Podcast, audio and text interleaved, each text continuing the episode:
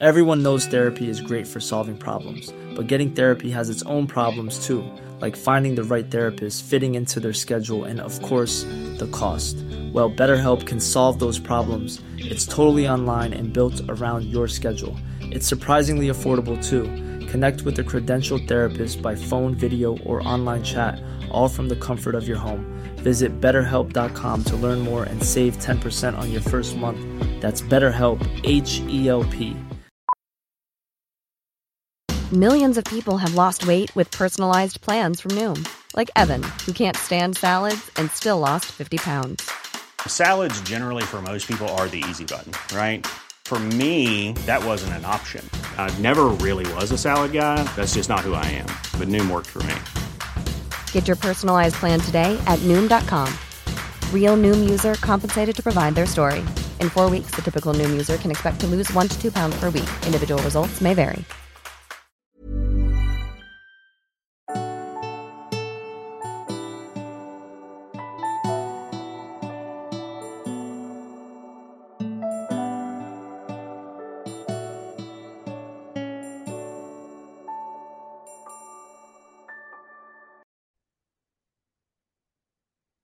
Hej och varmt välkommen till mig. Jag heter sol karina och jag tänkte göra en väldigt annorlunda podd idag som förhoppningsvis kan vara lite lärande för dig som lyssnar. Jag har varit hos min son i några dagar. Eftersom han är väldigt lik mig så är han också inkännande på olika energier. Och faktiskt mycket mer än han själv förstår. Och det blev han varse just den här kvällen. Vi satt och pratade om spökjakt och framförallt kvaliteten på de medium som deltar och han var inte så där jätteimponerad. Jag har ju inte sett programmen så jag kunde ju inte uttala mig om hur duktiga de är. Jag hade sett det okända någon gång för länge sedan och tyckte det var en katastrof i okunskap om olika dimensioner. Så han pratade om att de två mest hemsökta husen i världen eller så. Så att vi tog beslutet att vi skulle se på de här två avsnitten tillsammans. Spökjakt hade varit på två av jordens mest hemsökta platser. Och nu råkar jag ju veta att för mig spelar det ingen roll om jag ser det på tv eller tänker på det med intentionen. För jag ser ändå sånt som tv-mediumen i produktionen faktiskt inte ser. Så att jag kan se genom tvn, jag behöver inte ha det fysiskt i rummet. Och det insåg jag redan på den tiden när det okända gick på tv. För jag tittade på något program där också. När jag insåg att shit, de ser ju inte vad som finns i rummet. Liksom. De kallar det andevärlden och tror att de pratar då med döda. Men jag ser ju att de pratar med helt andra saker då förstås. Jag tror inte att de själva vet vilka, vilka de pratar med för, eftersom de känner in då. Eh, och då tror de att det är döda människor de pratar med. Men faktum är att när vi dör så är vi döda. Och eh, det, och det är inte så att vi går igen eller finns kvar utan det är energispår som finns kvar. Vi pratar om det dimensionella mediumskapet och hur viktigt det är att förstå skillnad på olika energier. Och det är vad jag tänkte prata om i den här podden. Du kan ju se de här avsnitten efter att du lyssnat på min podd så kommer du mest troligt att se och förstå betydligt mer, tänker jag. Det finns ingenting som heter andevärlden utan det är ett begrepp som används av medium som inte kan dimensionsvandra eller som inte kan känna skillnad på olika energier. Varmt välkommen till mig. Jag heter sol karina Jag har arbetat som medium sedan 1989 då jag startade mitt första företag.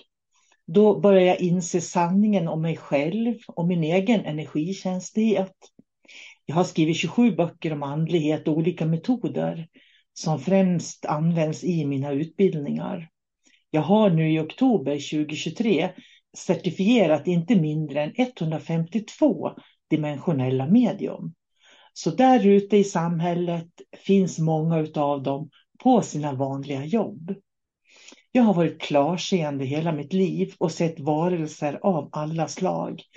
Och är ganska orädd, skulle jag vilja tillägga.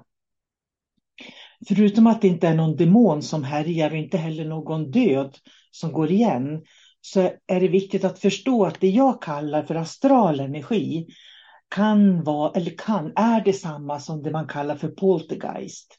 Astral energi kan man ha mycket utav eller det kan vara lite utav. Är det mycket astral energi så blir det ett eget väsen i sig. Och det är det man kallar poltergeist. Det är en form av knackande som det står på Wikipedia. Och det är en typ av spökeri som eh, ger sig till känna genom att göra fysiska störningar. Och det kan vara dörrar som slår igen, ljudet av knarrande steg, jämmer, klagan, skrik eller skratt. De kan möblera om, välta omkull eller förflytta saker genom rummet. Och ljuskronor kan börja svänga eller föremål som utan påvisbar orsak egentligen kan kastas genom luften. Det är poltergeist. Eh, och det kallar jag för astral energi, därför att det är astral energi. Men blir det riktigt mycket så blir den som ett levande väsen av mörker. Men nu till saken. Jag och min son började se spökjakt. Och det var East Drive i Pontefract i England, tror jag bestämt det var, om jag inte minns fel nu då. Eh, och jag har tittat på Conjuring-filmerna i sommar också för att sätta mig in i eftersom de filmerna baserar sig på verkliga händelser så har jag tittat på dem och Easter Drive var en av de platser som man var på i en av Conjuring-filmerna. Då. Mediumet fick en box på näsan, vilket han inte förstod vitsen med. Eh, och, jag vet inte varför han sa att han var boxad på näsan och kände bloddoft. Eh, och säger att någon i teamet skulle få en smäll.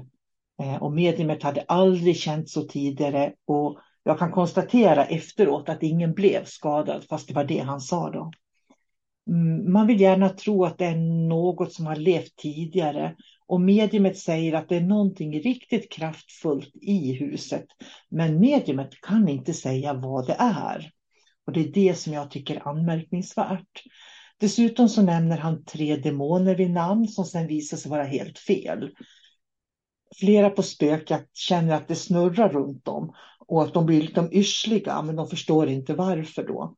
Och då tänkte jag att då kan jag berätta att när man blir yrslig eller när det snurrar så där så beror det på att man inte klarar av att tolka. Man kan inte tolka de energierna som är i rummet.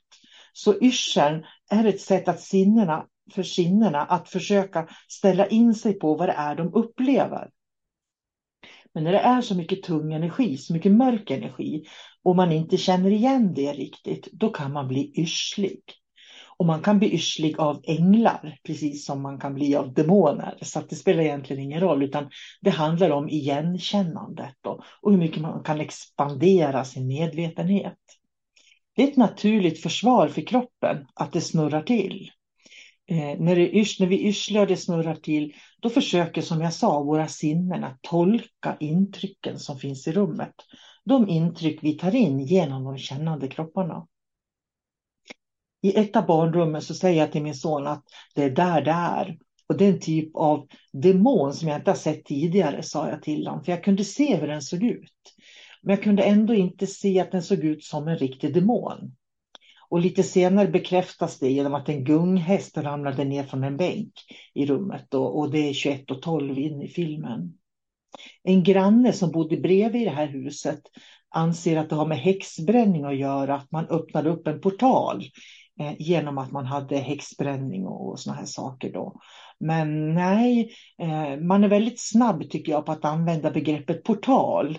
Eh, men å andra sidan så är det nog portaler de ser människor som inte kan röra sig mellan dimensionella plan.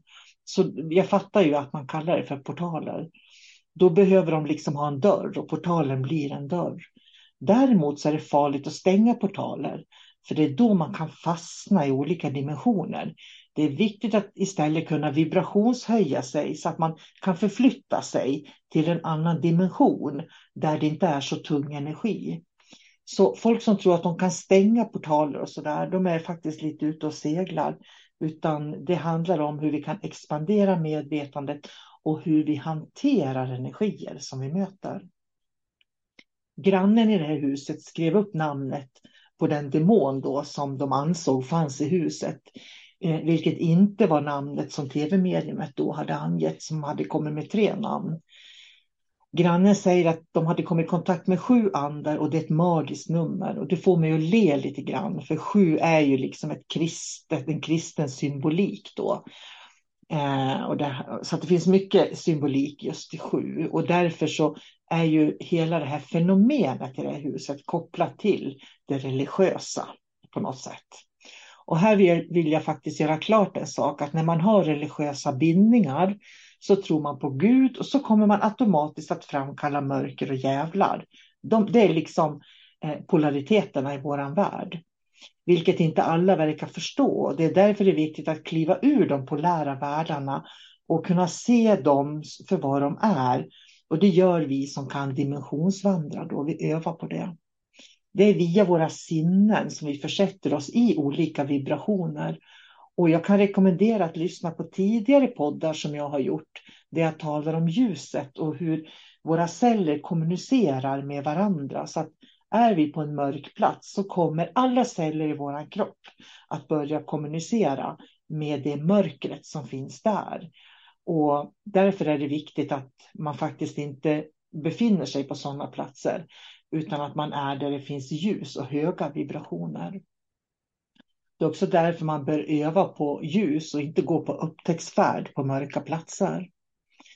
Eh, jag kunde tydligt känna en mörk energi i huset och det känns främst genom att det blev tryck i bröstet och speciell spänning i huvudet. Så att det är ju en väldigt stark påverkan där och vet man inte om det så kan man faktiskt ta in det i sitt eget energisystem och bli smittad som jag brukar säga. Min son kunde också känna det väldigt tydligt eh, då jag beskrev det. Eh, Men han sa det att det var annorlunda att se det med mig, för då blev han ju uppmärksam på vad han faktiskt upplever.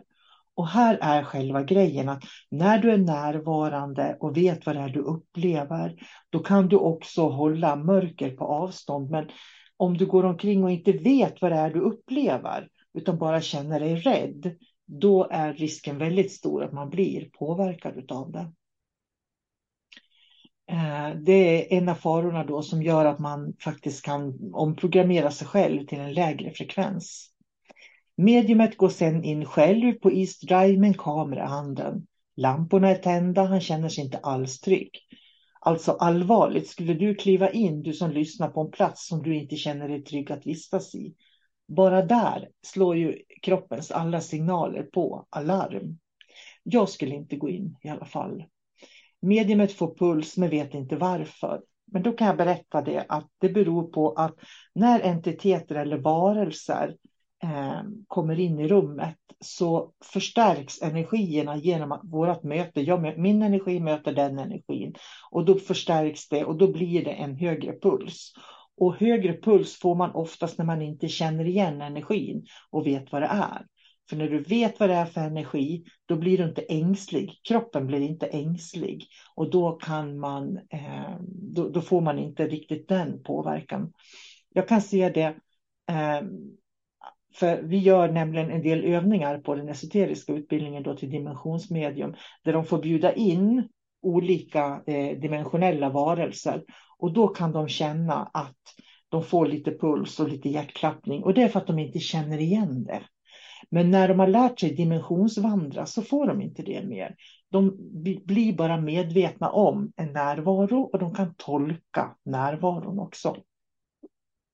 Så det här med att vi får hög puls, eh, det är ett sätt för vår kropp att skydda sig, att automatiskt skydda sig mot påträngande energier.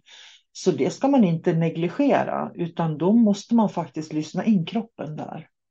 På samma sätt så, så kan du ju faktiskt, som jag sa, känna av människor i rummet.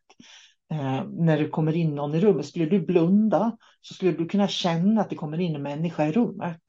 Och på samma vis kan du känna de här osynliga varelserna också. Men vet du inte vilka det är, ja, då kanske du säger det andevärlden eller min döda mormor. Fast det kanske är någonting helt annat. Bara för att du inte har lärt dig skillnaden. För är det något mörkt och tungt ska man vara väldigt noga med att hålla sin egen energi. Annars kan det påverka dina egna vibrationer. Och att känna sig rädd är verkligen inte hälsosamt. Man måste vara stark och ha en tydlig och klar intention. Och det måste man lyssna in för att faktiskt ta reda på om det finns en chans att man kan bli smittad av mörker eller inte. Då. Vi har ett fenomenalt varningssystem i våra kroppar och i våra sinnen. Där våra kännande kroppar eh, uppfattar omgivningen. Och det är steg ett på utbildningen till dimensionellt medium, att lära sig hur det fungerar för att i nästa steg kunna tolka påslaget man får. Mediumet kände sig iakttagen på tv och inte säker på maktförhållandena. Och jag kan säga att om jag är osäker på maktförhållandena, då skulle jag nog inte utsätta mig för att kliva in i ett rum. Eh, det är inget team från andevärlden, tror han. Och då undrar jag sakta och stilla vad han menar med andevärlden. För att jag tycker det är lite rörigt med alla de begreppen som han använder. När man använder instrument som man nu menar andevärlden svarar på, då ska man vara medveten om att någon människa har skapat de frekvenserna och bestämt vad de innebär. Så de som ligger, eh, de ligger liksom före människor i utvecklingen, de här fas 1 alien och varelserna. Och de samarbetar ofta och därför kan de vilseleda människor också genom tekniken. Så jag tycker det är intressant när teknik börjar prata. Eh, men det här har vi skrivit om i boken, En dold agenda och utomjordisk närvaro. Astral energi svarar alltid på teknik. Och det kan vara datorn, det kan vara tvn, det kan vara lampor. Det kan vara en kamera, allt. Och jag ska berätta mer eh, om det eh, senare. Mediumet går in i rummet och pratar med den tekniska responden då. Men ser sig inte om i rummet och läser av rummet, vilket jag tycker är märkligt. Jag skulle nog använda mina sinnen om jag klev in i ett rum, expandera auran för att känna vad som finns i rummet.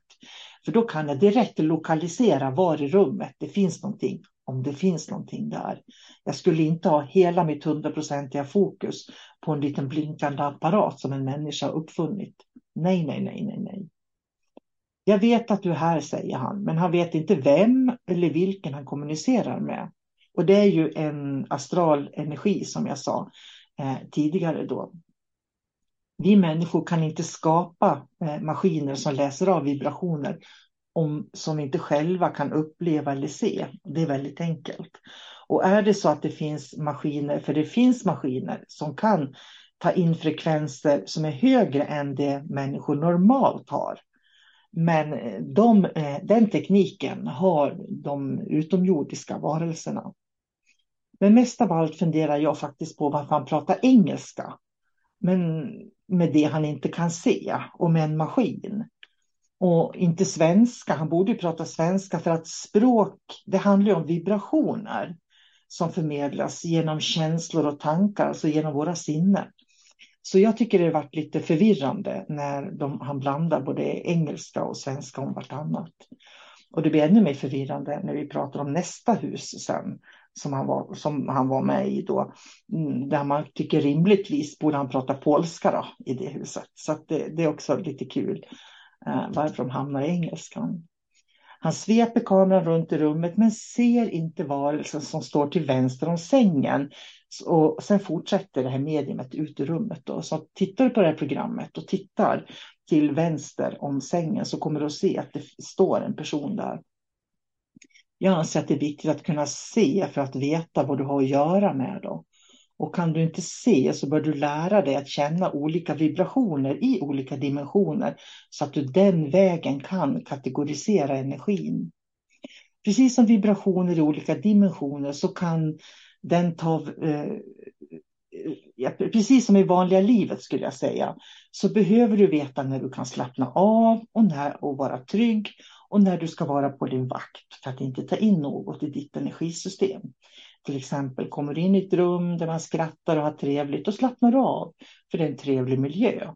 Kommer in i ett rum där människor bråkar och skriker åt varandra och, och det liksom ligger eh, ilska i luften, då kommer du automatiskt att vara mer på din vakt. Och det är våran kropp som helt enkelt reagerar med alla försvar för att vi inte ska råka illa ut, varken fysiskt eller psykiskt. 39.12 öppnade han dörren, det vi redan visste faktiskt, jag och min son, att det, det var där den här mörka demonen då. Det är en blandning av, det, det är inte en demon och det är inte astral energi, utan det är liksom en djävul, skulle jag vilja säga. Och denna varelse bodde i det rummet och bevis fick han när han skulle stänga dörren då. Och det blev dragkamp om dörren när han skulle stänga den.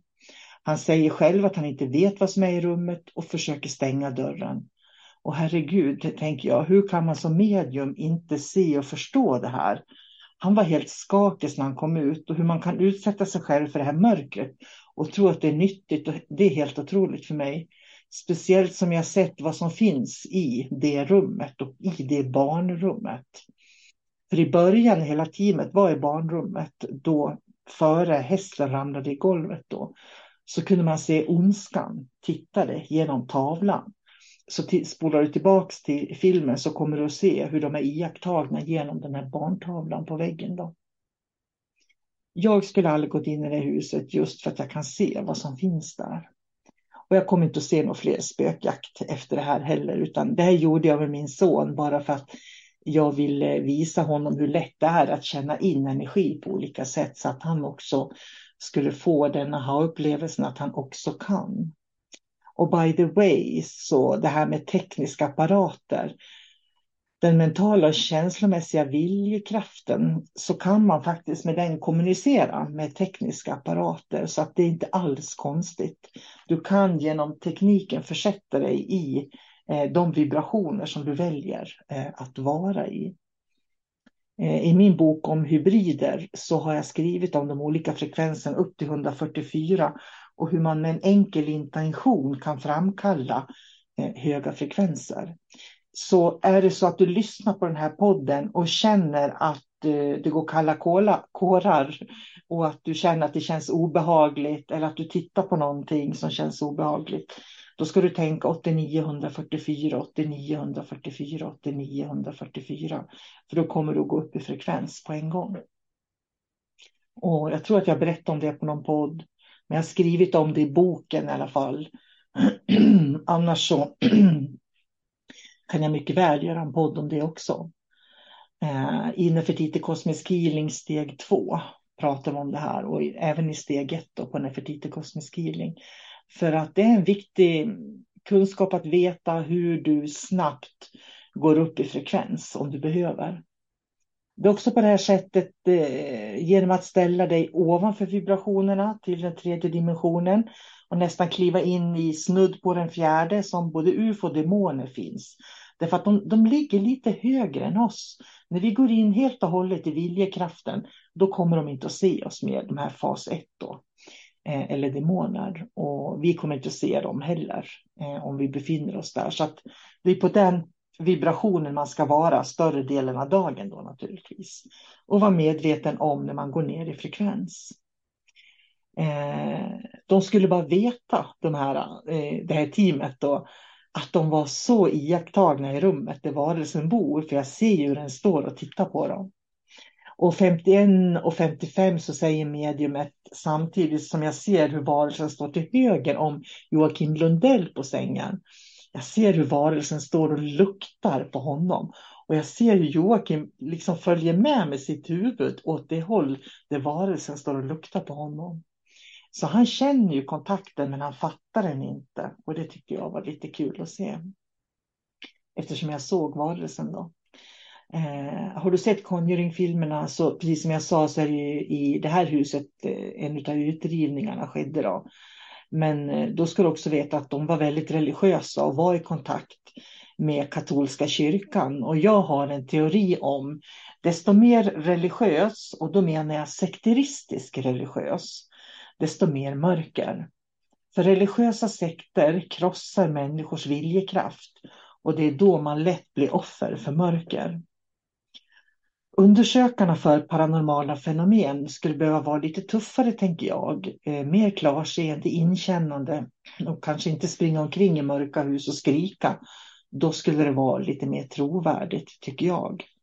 Jag fattar liksom inte vitsen med det här. Okej, okay, ni vill bevisa någonting för eller göra en show. Men eh, jag säger att att vi väljer ju alla våra yrken då, så att säga.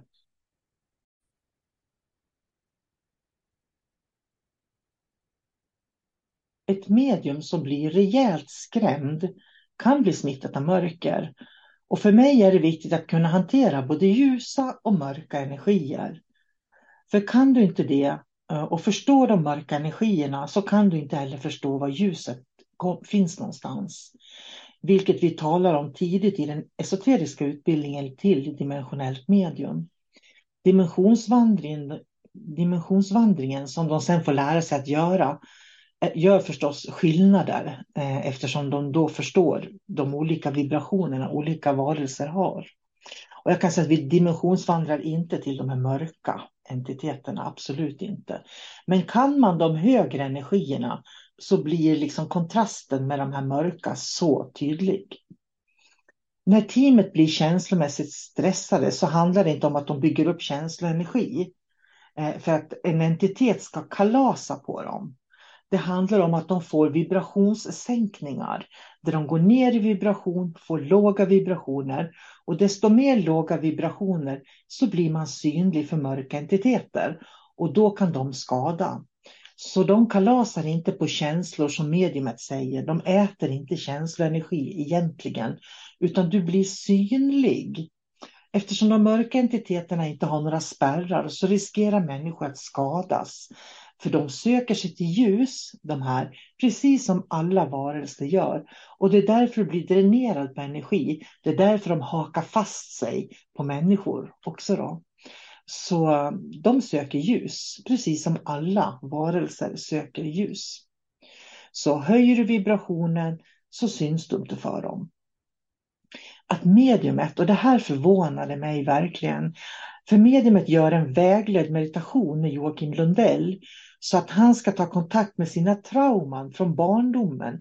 Och det gör ju att han öppnar upp helt och hållet för entiteten eftersom han öppnar upp sitt energisystem.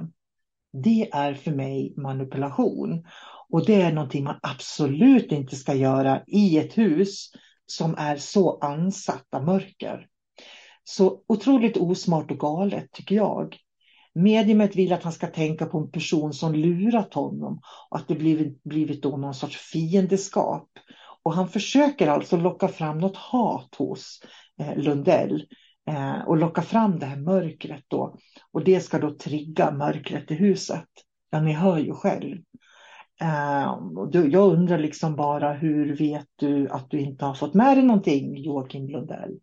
Eh, och när du går tillbaks till den känslan. Ja, man ska gå tillbaks och bearbeta det förflutna i trygga, säkra miljöer. Absolut inte i ett hus som är ansatt på det här sättet.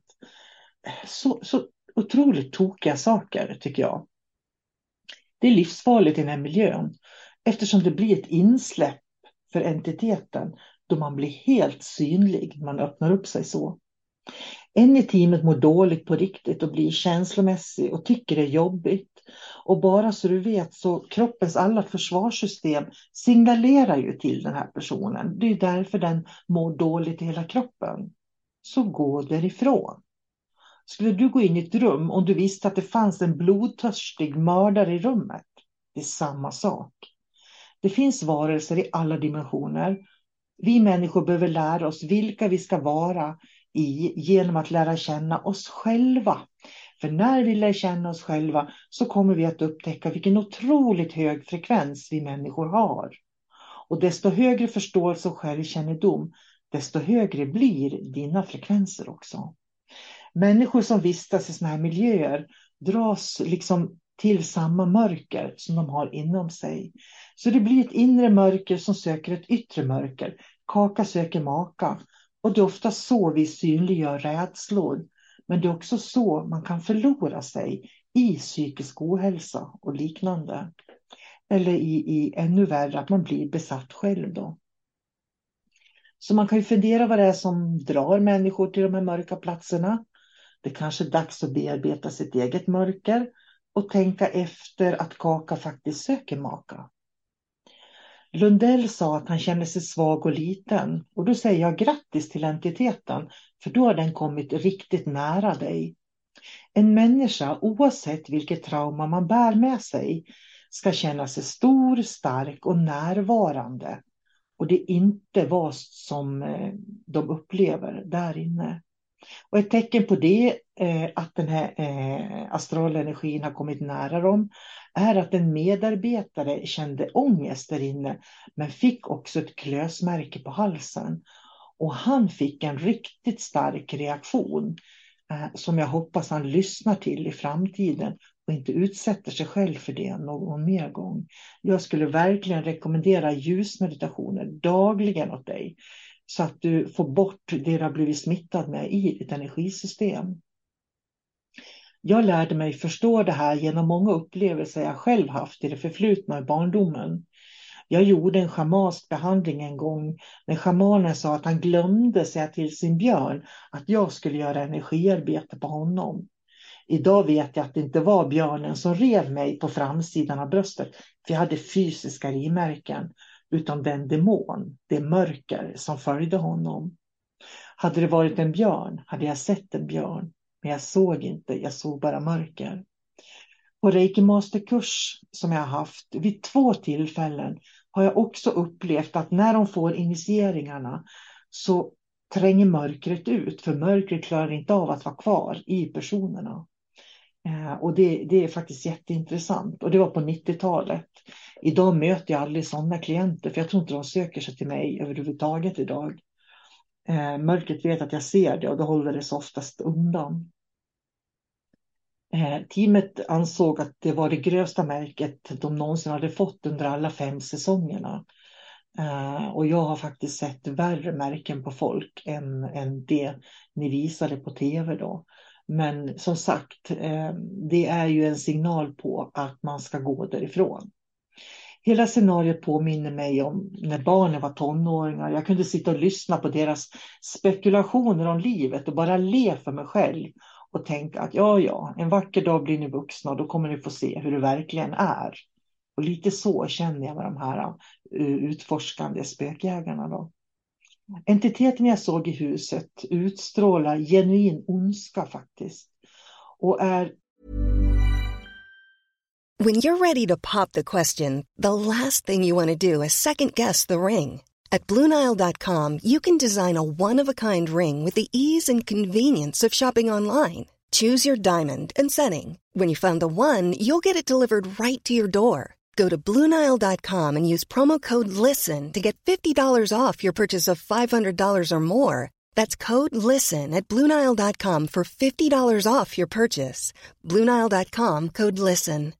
Everyone knows therapy is great for solving problems, but getting therapy has its own problems too, like finding the right therapist, fitting into their schedule, and of course, the cost. Well, BetterHelp can solve those problems. It's totally online and built around your schedule. It's surprisingly affordable too. Connect with a credentialed therapist by phone, video, or online chat, all from the comfort of your home. Visit betterhelp.com to learn more and save 10% on your first month. That's BetterHelp H E L P. Life is full of what ifs, some awesome, like what if AI could fold your laundry? And some, well, less awesome, like what if you have unexpected medical costs? United Healthcare can help get you covered with Health Protector Guard fixed indemnity insurance plans. They supplement your primary plan to help you manage out of pocket costs. No deductibles, no enrollment periods, and especially no more what ifs. Visit uh1.com to find the Health Protector Guard plan for you. Hey Dave. Yeah, Randy. Since we founded Bombus, we've always said our socks, underwear, and t shirts are super soft. Any new ideas? Maybe sublimely soft. Or disgustingly cozy. Wait, what? I got it. Bombus. Absurdly comfortable essentials for yourself and for those facing homelessness. Because one purchased equals one donated. Wow, did we just write an ad? Yes. Bombas. Big comfort for everyone. Go to bombas.com slash ACAST and use code ACAST for 20% off your first purchase. Det är ondare än demoner. För demoner är man, mer manipulerande. Eh, och demoner är inte onda. Man upplever ofta inte ondska på det sätt med demoner. Utan eh, med mörkret som jag pratar om så finns det en genuin känsla av ondska. Och det intressanta är att människor som känner det, de känner igen det oftast. Och det är ganska typiskt för den religiösa djävulen då, är inte detsamma som en demon. För demoner bor på jorden och är en del av jordens ekosystem. Djävlarna är mycket lägre väsen, mycket mörkare och det är mer astral energi kring dem och de ser annorlunda ut. Som liksom, det drar, mörker drar till sig mer mörker och så växer det på. Liksom. Och när man känner av dem så känner man genuin ondska. Den här entiteten som jag såg där är inte så stor. Den har ganska brett ansikte med stora huggtänder och den grinar illa med dem. Den ser ut som, en päls, som den har en pälsliknande svart hud. Huvudet är brett med stora ögon och sen den här, de här grinande huggtänderna då. Den har fyra armar och två ben eh, och har svart päls. Då. Näsborrarna är tydliga. Den luktar sig verkligen fram och förflyttar sig hela tiden som om den vore lite luftig. På de fyra armarna sitter långa klor eh, och det är, jag måste titta, det är fyra klor på varje. Då. Så det är verkligen inte en varelse man vill möta eller se. De här klorna kan man bli riven av oavsiktligt bara för att den vill komma närmare. Så att det är inte så att den försöker skada utan den, den vill hålla tag i dig, komma nära, klamra sig fast. Och det är då som man kan bli eh, riven. Det är också intressant att batteriet håller på att ladda ur. Och det är också ganska typiskt för låga vibrationer. Då höga frekvenser kan man ladda batteri. Jag har laddat Nintendo-spel och, och mobilbatterier med, med reiki och ljus. Och med de låga energier så drar du ur. Det är därför du blir trött, till exempel om du, om du är i miljöer som är väldigt negativa. Och du blir positiv själv om det är miljöer som har väldigt höga frekvenser om man är positiva jämfört med, eh, nu vet jag inte vad jag sa, men alltså miljöer där det är negativa energier, då blir du låg och det dränerar dig då. Eh, så det gäller att man kan hålla i sina egna energier. Som jag ser det så, tekniska prylar har låga frekvenser och därför påverkas de också av mörka energier. Sen frågar mediumet om det är från the spirit world eh, och ber han knock, knacka, om det är från någon annan dimension. Och det säger han på engelska. Eh, och sen på, säger han på svenska en massa, och det, det här tycker jag är jätteförvirrande. Varför pratar man engelska och svenska om vartannat? Det tycker jag, ja det är knepigt i alla fall. Jag har testat de här instrumenten eh, och de ger aldrig utslag när jag är med eller det jag har varit. Så det är ju ett tecken på då att jag har ställt mig över de här frekvenserna, att det går. Det som är här är inte från andevärlden, säger mediumet. I min bok Andliga guider och änglar har jag tydligt kategoriserat andevärlden. Eh, jag kallade det för andevärlden innan jag såg att de flesta medium, kanske inte ens 20 procent, eh, kan se andra dimensioner än döda. Liksom. Om inte alla varelser är en del av andevärlden så undrar jag verkligen hur de kategoriserar dem. Och det är för mig lite flummigt då, därför att andevärlden är alla dimensionella världar. Eh, så att man kan inte separera eh, andevärlden från demoner, från entiteter, från astral energi. Utan det är samma sak. Det är bara det att de finns i olika dimensioner. Bara för att förtydliga det.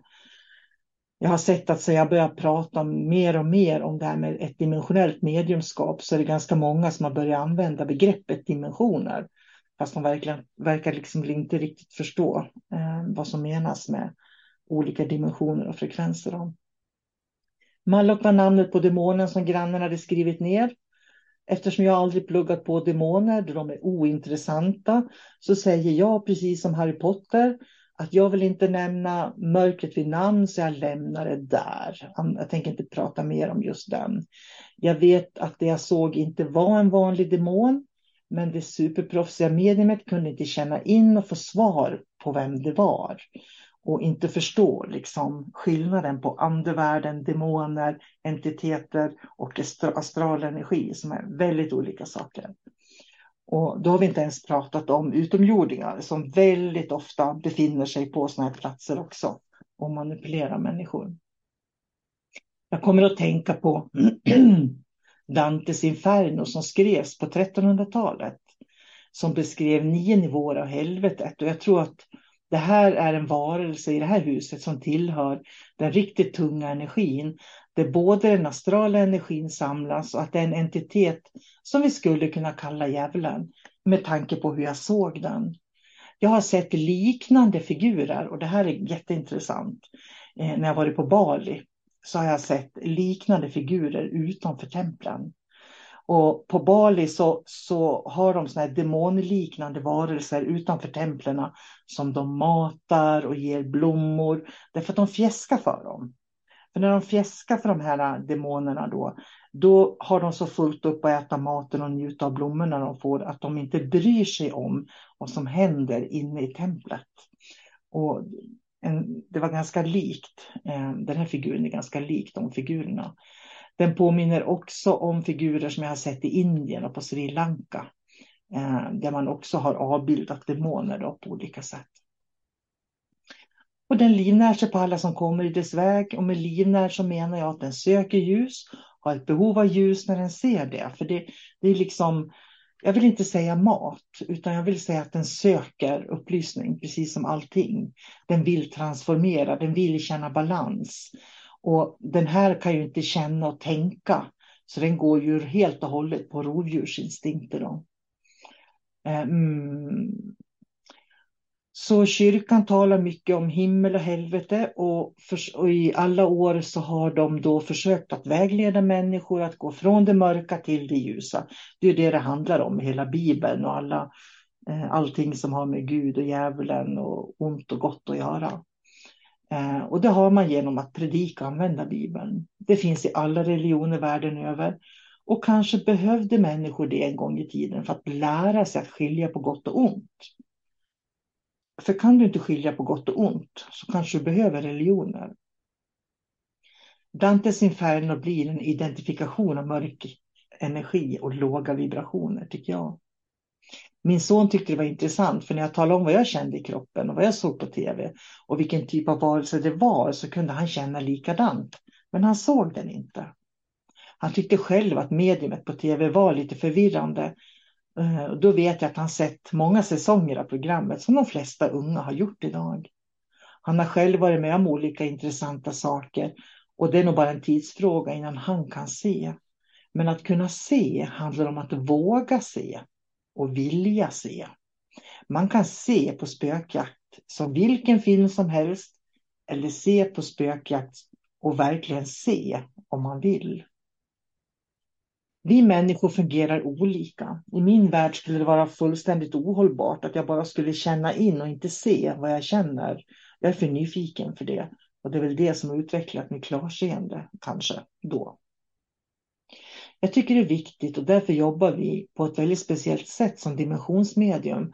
Att man lär känna olika vibrationer som olika andar och dimensioner har.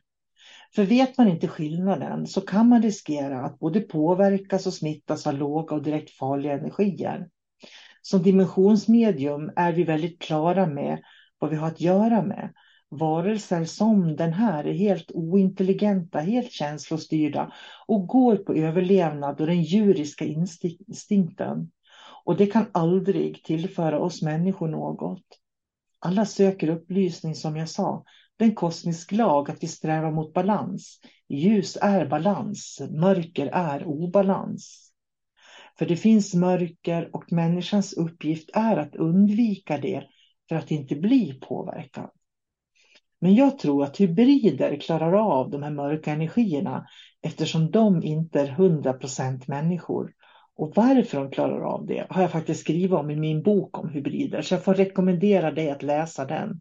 Det finns inte en chans i världen att jag kan göra en podd på allt jag vill förmedla. Så jag är faktiskt tvungen att hänvisa till böcker jag har skrivit. Men hybrider är inte 100% människor och det gör också att de, de är liksom programmerade en typ av programmerade biologiska människor kan man säga på något sätt som gör att, att de följer ett program. Det är bara människan som inte följer program eller programmeringar. Då. Ska jag vara helt ärlig så tror jag också att fas 1 styr de här spökjägarna runt om i världen. för att hindra människor från att gå in i högre frekvenser. För går de in i högre frekvenser, människor, då blir de ju osynliga för de här entiteterna. Och de kan inte längre styra människor. Så en agenda finns det definitivt med alla spökprogram. I det här huset i alla fall så tror jag att det var en viss typ av poltergeist, mer än en demon. Just för att den påverkade saker och människor så mycket. Den är otroligt mörk, ond och stark. Och det skulle behövas mycket ljus och ljusritualer på platsen från människor.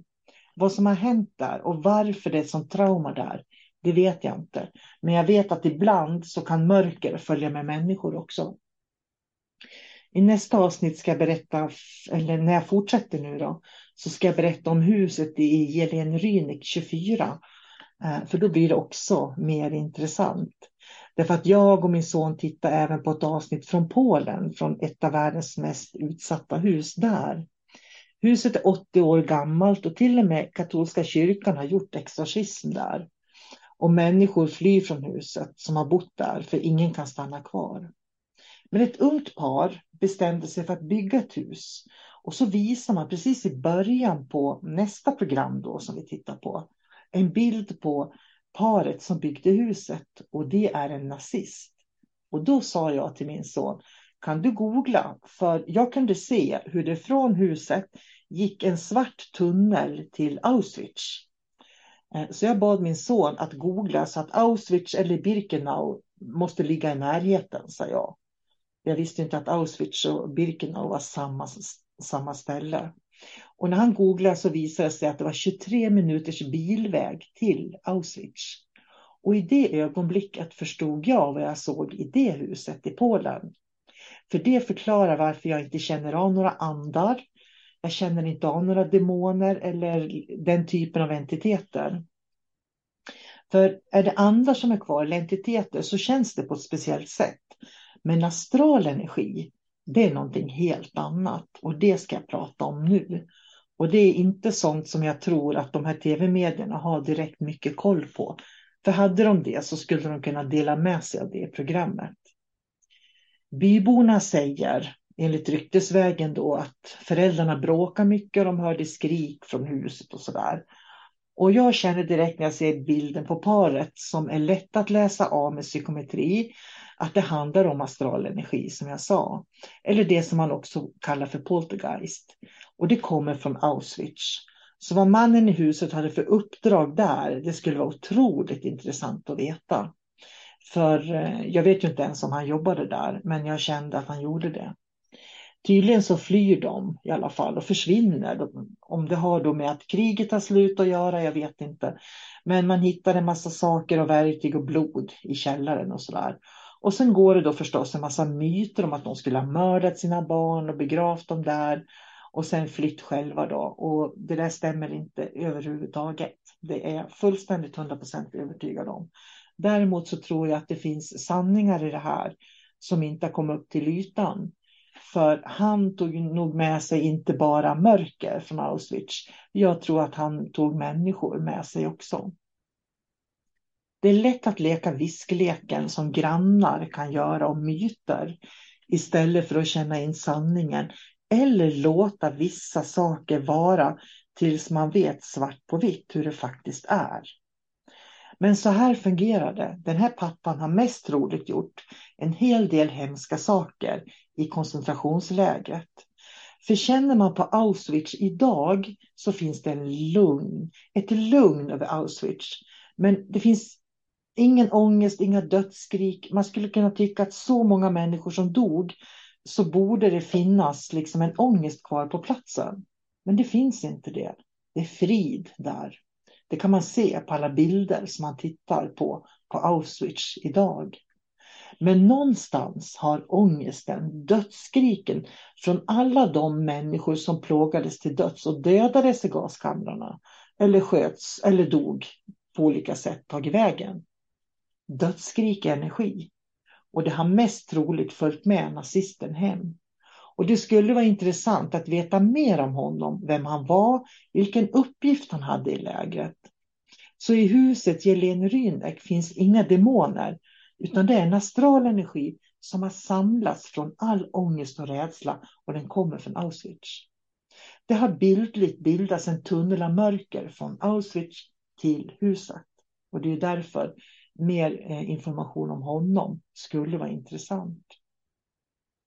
För det är klart det finns information i kyrkböcker, i vittnesuppgifter och sådana här saker från Auschwitz.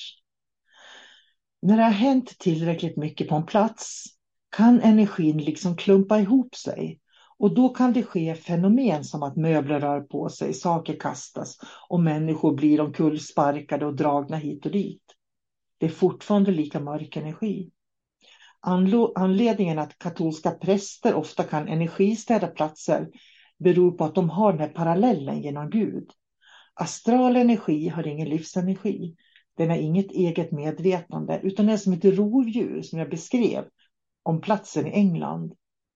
När den lämnar folk, den här energin, då börjar de må bra. Men den astrala energin finns fortfarande kvar någonstans om den inte transformeras.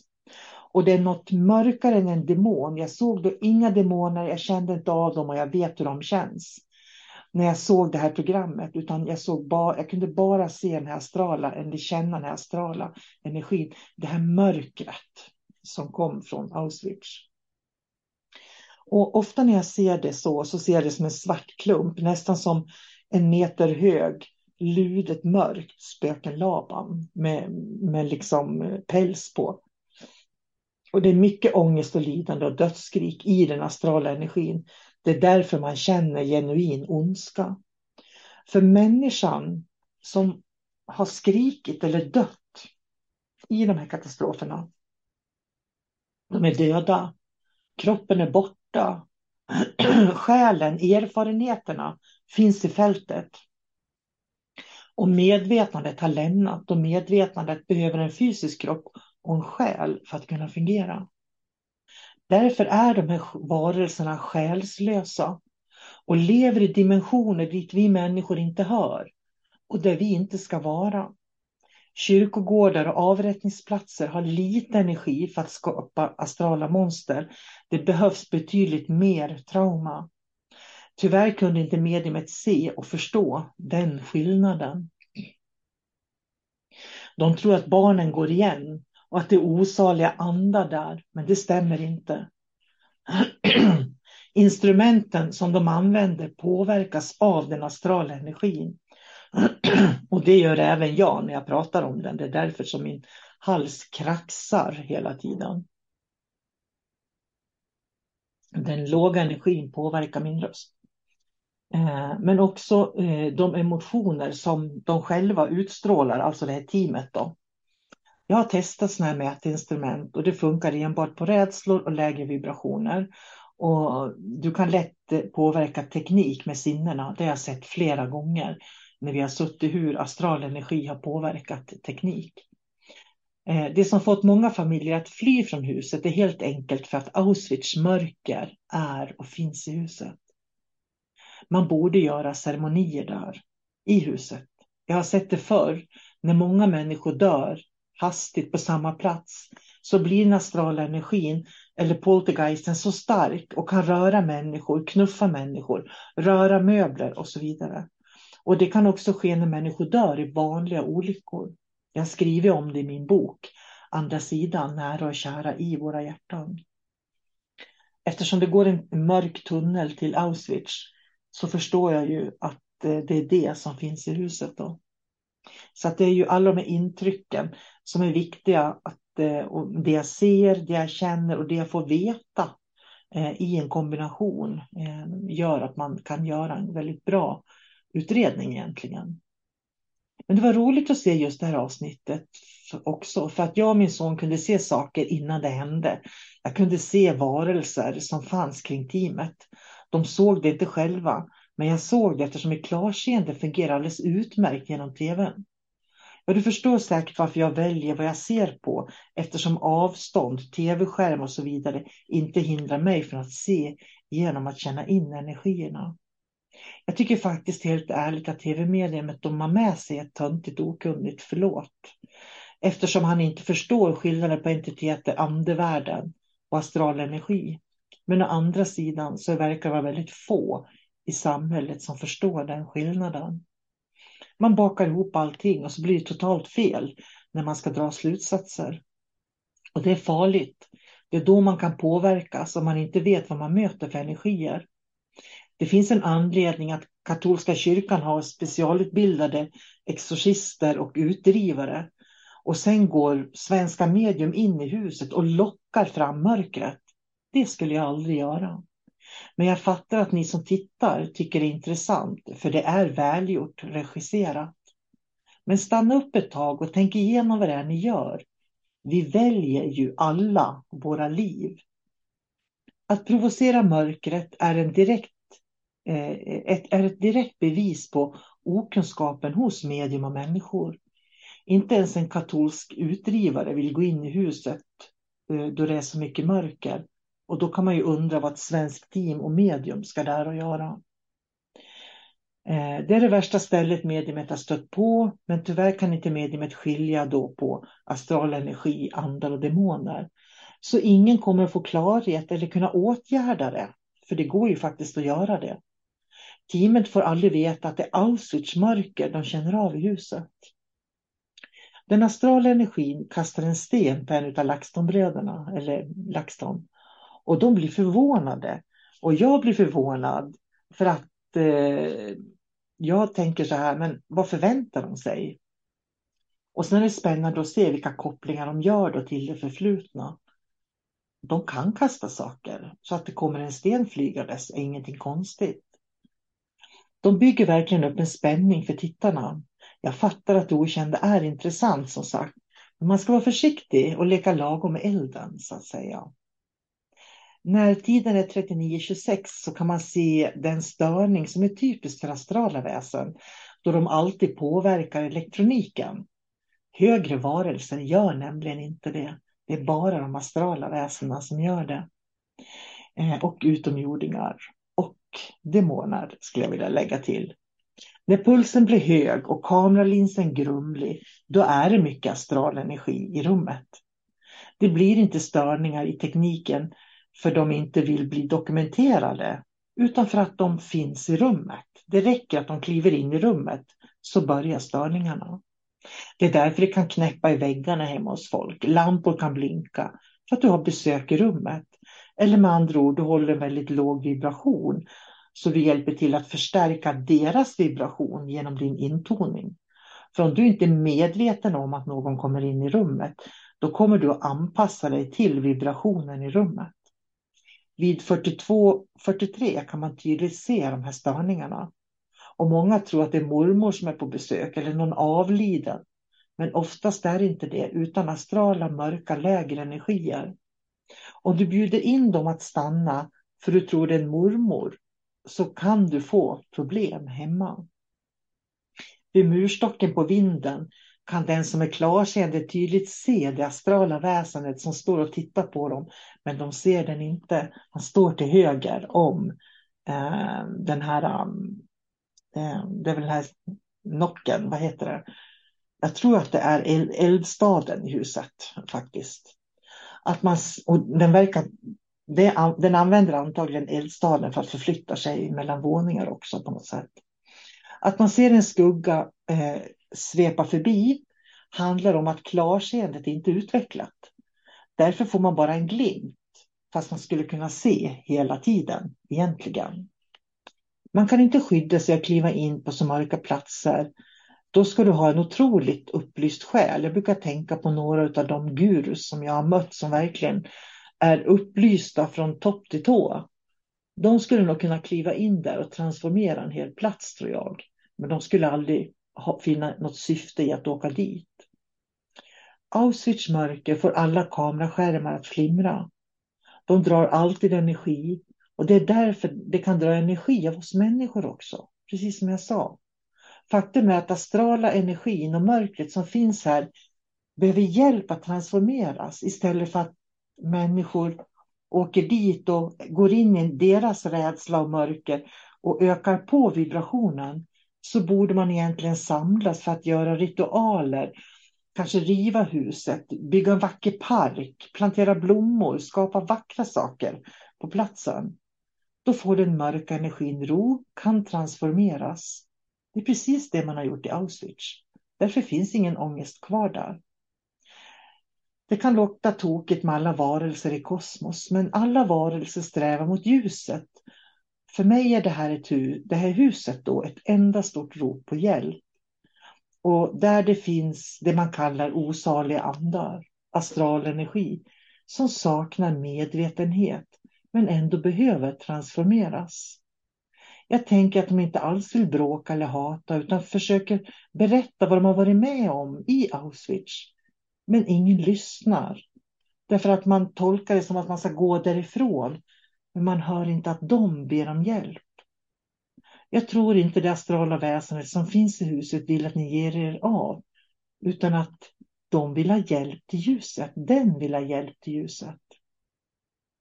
Jag såg sen hur det astrala väsendet rörde vid en av männen. De kunde inte se det i rummet eh, eftersom de inte kan se energi utan endast var inkännande. Varelsen försökte verkligen haka sig fast på ryggen på en av deltagarna som blev livrädd och höll faktiskt på att snubbla och bryta både armar och ben i trappen ner därför att den kletade sig fast på ryggen på honom. Självklart kan de knuffa omkull människor som man kan ramla ner för en trapp. Jag har en elev här i Umeå som har varit med om det. Hon kände händerna i ryggen när hon knuffades ner för trappen och bara flög. Det finns verkligen ondska om man säger så. Men de gör inte det av ondska utan för att de vill ha kontakt. Så att det handlar inte om att vi har en värld av jävlar som har en agenda att skada oss. De har ingen medvetenhet. Eh, de har, de, går på, de har ett rovdjursbeteende och det är därför de gör så. Precis som en massmördare. Eller en eh, sån här ISIS-krigare, en terrorist typ. Först, tyvärr förstår inte teamet skillnad på energi och energi utan tror att de fått kontakt med mördade barn. Vilket jag tycker är väldigt obekvämt. Att man liksom pratar om någons barn som ska gå igen och kommunicera med en i ett hus. Läs min bok Andra sidan, för jag beskriver hur det går till där. Eh, mycket myter och ingen vet sanningen om det, bara hur det snackas hos grannarna. Dog det barn så var det inte i huset utan i Auschwitz. Deras pratande maskin säger liv som på engelska är lämna och tyvärr förstår de inte att de ber om hjälp att få lämna platsen och inget hellre vill än att gå in i ljuset. Att ta hjälp av en talande maskin istället för ett medium som kan kommunicera direkt med energin är synd, tycker jag. För det gör det lättare att misstolka. Det är ungefär som att skriva, att kommunicera med människor på Messenger, men aldrig prata med dem på riktigt.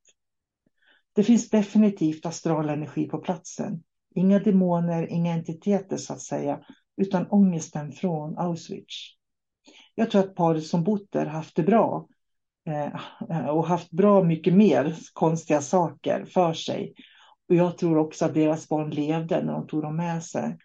Jag tror inte det var deras barns blod de hade hittat i källaren. Jag tror att sanningen är mycket svårare än så. Men summa summarum, när jag och sonen hade sett de här två programmen så kunde vi känna var i rummet det fanns någon. Vi kunde också se att det var det jag kallar astral energi. Varje gång du tänker en negativ tanke, hatar någon eller känner, känner ilska så spyr du ut lite astraltung energi. Men om du tänker positiva tankar, eh, då ligger det aldrig kvar och pyr. Därför att det är oviktigt. Eh, och det har att göra, mm, jag ska säga, ja, jag ska avrunda där. Nu har jag liksom pratat om en, en, eh, ett avsnitt från säsong 5 och ett avsnitt från säsong 4 tror jag. Som skulle vara väldigt mörka eh, entiteter. Då. Så jag hoppas att du som har lyssnat har lärt dig någonting om skillnaderna som vi dimensionella medium faktiskt är ganska duktiga på. Och välj ljusa, vackra tankar. Streama och titta på sånt med positiva budskap. För det kommer att transformera dig för evigt. När vi är rädda så dras vårt medvetande in och blir mindre och mindre och mindre. När vi är trygga, tänker vackra tankar så expanderar vårt medvetande och det gör att vi får mer kunskap. Så välj ljus, vackra tankar och streama positiva budskap. Och för mig var det första och sista gången som jag deltog i spökjakt framför tvn. Det är inte min cup of tea som man brukar säga. Utan jag håller mig till mina änglar, till mina ljusmeditationer och fortsätter att öva och andas ljus. Ha en fin dag. Hej då!